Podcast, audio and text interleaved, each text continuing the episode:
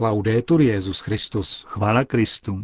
Posloucháte české vysílání Vatikánského rozhlasu v sobotu 3. ledna.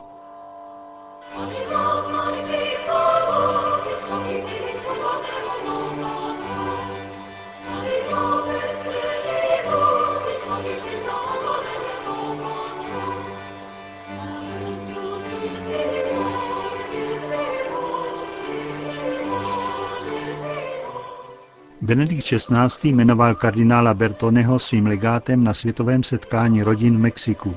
Služba Petrova nástupce inspiruje nová povolání ve Velké Británii. V rubrice O čem se mluví uslyšíte zamyšlení italského bankéře Ettore Gotti Tedeschiho nazvané Diagnóza a léčba krize. To a mnohé jiné uslyšíte v našem dnešním pořadu, ke kterému přejí příjemný poslech Josef Koláček a Milan Glázer.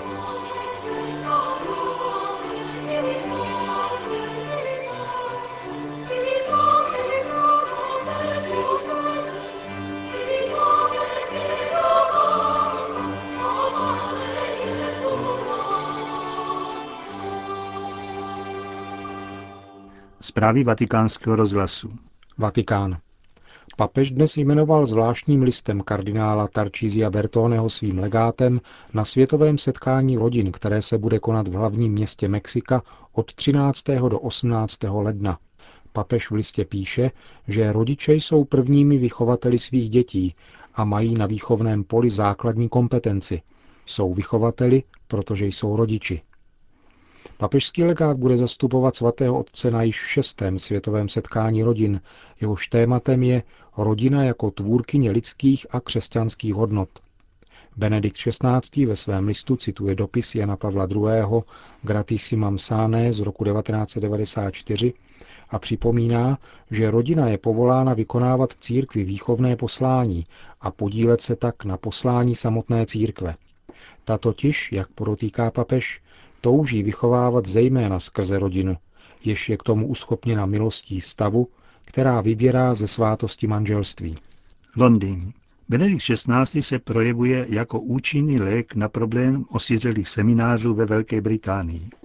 Do diecezních středisek pro kněžskou formaci se hlásí účastníci loňského světového dne mládeže.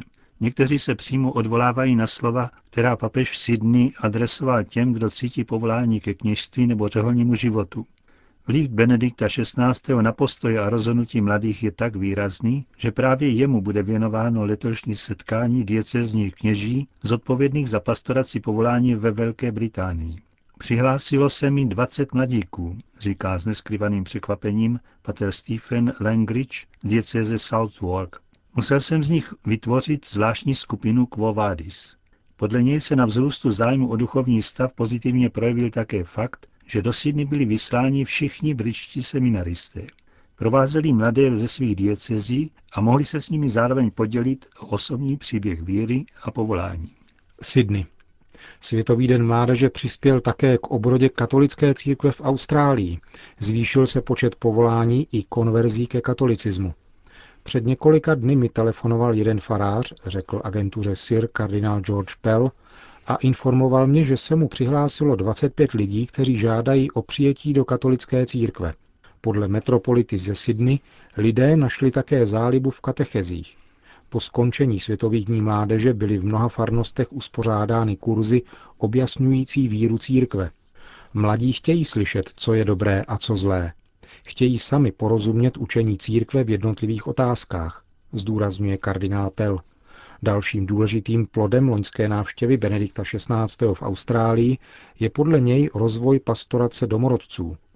Církev jim například od počátku příštího školního roku nabízí výuku na všech svých školách a učilištích zdarma. Budapešť. Předseda Rady biskupských konferencí Evropy, ostřihomský arcibiskup kardinál Péter Erdő, hovoří o vyhlídkách v Evropě v tomto začínajícím novém roce. V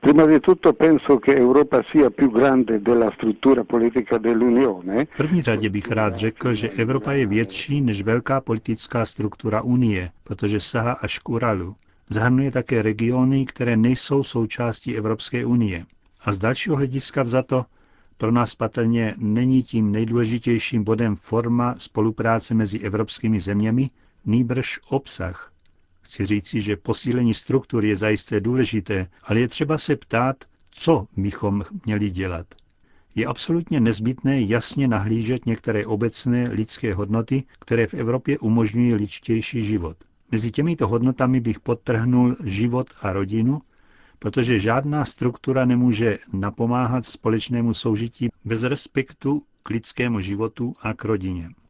Prohlubuje se ekonomická krize a zde se nejedná jenom o otázku jedné nebo několika etických norem, nýbrž o samotný kontakt lidského jednání s objektivní realitou. Musíme proto žít zasazení v realitě, v potřebách, které tato realita zahrnuje. Nestačí jenom přání, touhy, sny a naše mínění. Hodnoty v lidském životě nejsou rovnocenné těm, které je možné vyjádřit různými částkami peněz. Pokud si tedy společnost cení jenom to, co má nějakou cenu, vyjádřitelnou určitou sumou, pak zapomíná na mnohé základní věci, jako například lidský život a také zdraví životního prostředí. Není snadné si těch hodnot vážit, není snadné například dát správnou váhu důvěře mezi lidmi. Toto jsou opravdu velké hodnoty, kterým povrchní ekonomické vidění nemůže porozumět. Je proto třeba rozšiřovat horizonty. Domnívám se, že tato finanční či bankovní krize je pouze jedním z příznaků mnohem hlubší změny. Křesťan v této situaci musí především umět přijmout také osobní oběti, aby mohl pomáhat bezprostředně a osobně těm, kteří to potřebují. A také vydávat svědectví o svém přesvědčení otevřeně a bez strachu z nějakého, možná opačného veřejného mínění, když se jedná například o život, o rodinu a další základní dobra celého lidstva, říká kardinál Péter Erdő. Řím. Italové nadále zůstávají jedním z nejvíce náboženských národů západní civilizace. 89% z nich se považuje za věřící a 44% za hluboce věřící. V tomto ohledu se jim mohou rovnat pouze Američané, Španělé a Poláci. O roli náboženství na Apeninském poloostrově informovala německá nadace Bertelsmann. Podle průzkumu, který provedla v Itálii, se ukazuje, že víra s věkem neroste. Naopak, mladí lidé do 30 let kladou na náboženskou dimenzi života větší důraz než nejstarší generace. Podle vedoucího průzkumu Martina Rígra to svědčí o tom, že také v budoucnosti zůstanou Italové z přirozenosti zbožní. Jejich obraz Boha je velmi pozitivní, utvářený pod vlivem katolické víry. Spojují s ním naději, lásku, vděčnost a radost. Naopak velmi zřídka negativní pocity jako hněv nebo strach. 55% Italů chodí na mši alespoň jednou za měsíc, 47% se každý den modlí. 75% dotázaných odpovědělo, že víra má vliv na jejich soukromý život, na otázky po smyslu života, vyrovnání se s nemocí nebo na významné rodinné události, jako je narození dítěte, svatba nebo smrt. Pro každého druhého Itala má náboženství vliv na výchovu dětí a vztahy s životním partnerem. 42% dotázaných se řídí vírou také v sexuálním životě. Peking. Za bezprecedentní událost označila Mezinárodní organizace Církev v nouzi přijetí žaloby katolického kněze na státní úřad pro náboženské záležitosti. Pater Wang Dao se před 2 týdny odvolal k lidovému soudu ve čtvrti Hajzu v kantonu proti administrativní pokutě. Během nedělní mše svaté, kterou sloužil William Gren, vtrhla do kostela 50členná skupina funkcionářů Úřadu pro náboženské záležitosti a příslušníci bezpečnosti. Přinesli knězi oznámení o peněžité pokutě za organizování nelegálního shromáždění, žádosti, aby přestal podobná setkání pořádat. Na svátek narození Páně 25. prosince, který je v Číně normálním pracovním dnem, soud oznámil pateru Wangovi, že stížnost byla přijata. Organizace Církev v nouzi, která informaci přinesla, vyjádřila naději, že také v dalších případech pronásledování podzemních katolíků v komunistické Číně vláda přijme novou taktiku. Konec zpráv. O čem se mluví?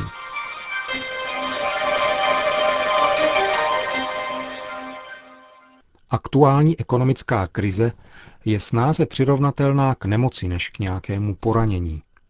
Nemoc může být totiž mnohem vážnější než poranění a aby mohla být léčena, musí být správně diagnostikována. Jinak hrozí nebezpečí, že bude použita nevhodná terapie, která způsobí ještě větší škody. Uveďme jen jeden příklad.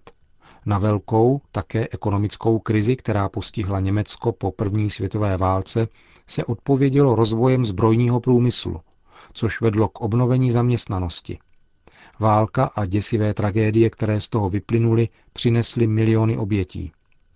Tehdejší situace vedla k určitým ekonomickým rozhodnutím. Dnes však stačí zkušenost a zdravý rozum. Omyly, které roku 1929, to je právě před 80 lety, uvedly Spojené státy americké do krize, byly způsobeny nejistotami deflační politiky, to znamená stahováním bankovek nesměnitelných za zlato z peněžního oběhu a redukcí kupní síly při enormní, ale nevyužité produktivitě, vyjádřené značně nadneseným hrubým domácím produktem. Stejně jako je tomu dnes. Krize by byla vyřešena zanedlouho, kdyby se okamžitě podpořila produktivita a zaměstnanost. Dnes je situace prakticky stejná a naše nadměrná produktivita může být využita potenciální poptávkou chudých zemí, kterým by to pomohlo se rozvinout a přispět tak ke všeobecnému ozdravění. Krize z roku 1929 byla evidentně jiná než ta dnešní, ale některé prvky s ní má společné. Přestože mají odlišný původ, obě se prohlubují podněcováním ke spotřebě na dluh, což vytváří fiktivní růst hrubého domácího produktu. A obě umožňovaly spekulovat s tímto růstem na burzách. Obě pak vyvolaly expanzi úvěrů s nízkým úrokem a nadměrnou produktivitu. Ve srovnání s rokem 1929 je však dnešní nadměrná produktivita mnohem vyšší. Stačí se podívat na některé asijské země a v některých případech s minimálními náklady. Účet, jež je nyní třeba zaplatit, je tedy mnohem vyšší. Krize se proto může, ba dokonce musí řešit tím, že budou zapojeny a dotovány ty nejchudší ekonomiky. Pokusy o řešení krize, podniknuté mezi lety 1929 až 1933 americkým prezidentem Hooverem, selhaly, protože byly aplikovány nepřesvědčivě a protikladně. Veřejné práce byly stimulovány ve snaze vyhnout se rozpočtovému deficitu. Prezident Roosevelt to však svým novým balíčkem dokázal, protože rázně aplikoval nezbytné a, jak se ukázalo, také odpovídající zásahy státu do ekonomiky. Stimulace veřejných výdajů, plánování výroby, stabilizace mezd, znemožnění spekulací. Byl dále nucen uskutečňovat politiku soběstačné a protekcionistické ekonomické politiky a zejména devalvovat dolar za účelem kontroly dovozu a deficitu. Špatně provedená diagnóza v první fázi krize v roce 1929 měla důsledky, kterým je třeba se dnes vyhnout za každou cenu. Produktivita se tehdy snížila o 50%, zaměstnanost o 30%. Byli propouštěni dokonce i požárníci, policisté a učitelé. Úrokové sazby byly prakticky nulové, od 5 do 0,6%. A úspory byly v letech 1929 až 1933 redukovány skoro o 80%. Mzdy se snížily přibližně o 50%, cyklická spotřeba o 40%. V důsledku toho se také dobročinná činnost snížila přibližně o 35%. Dnešní ekonomická a finanční krize bohatých zemí, přirovnatelná právě k nakažlivé chorobě, může a musí být diagnostikována ihned, aby se našla vhodná terapie. Kdyby totiž byly nakaženy chudé země, nebyly by schopny takovouto pohromu snést. Právě v těchto zemích však spočívá naděje na úspěšnou terapii. Slyšeli jste zamyšlení italského bankéře Ettore Gotti Tedeschiho, které zveřejnil Observatore Romano.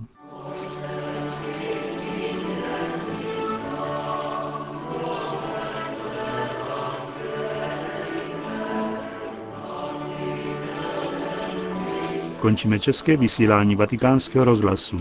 Chvála Kristu. Laudetur Jesus Christus.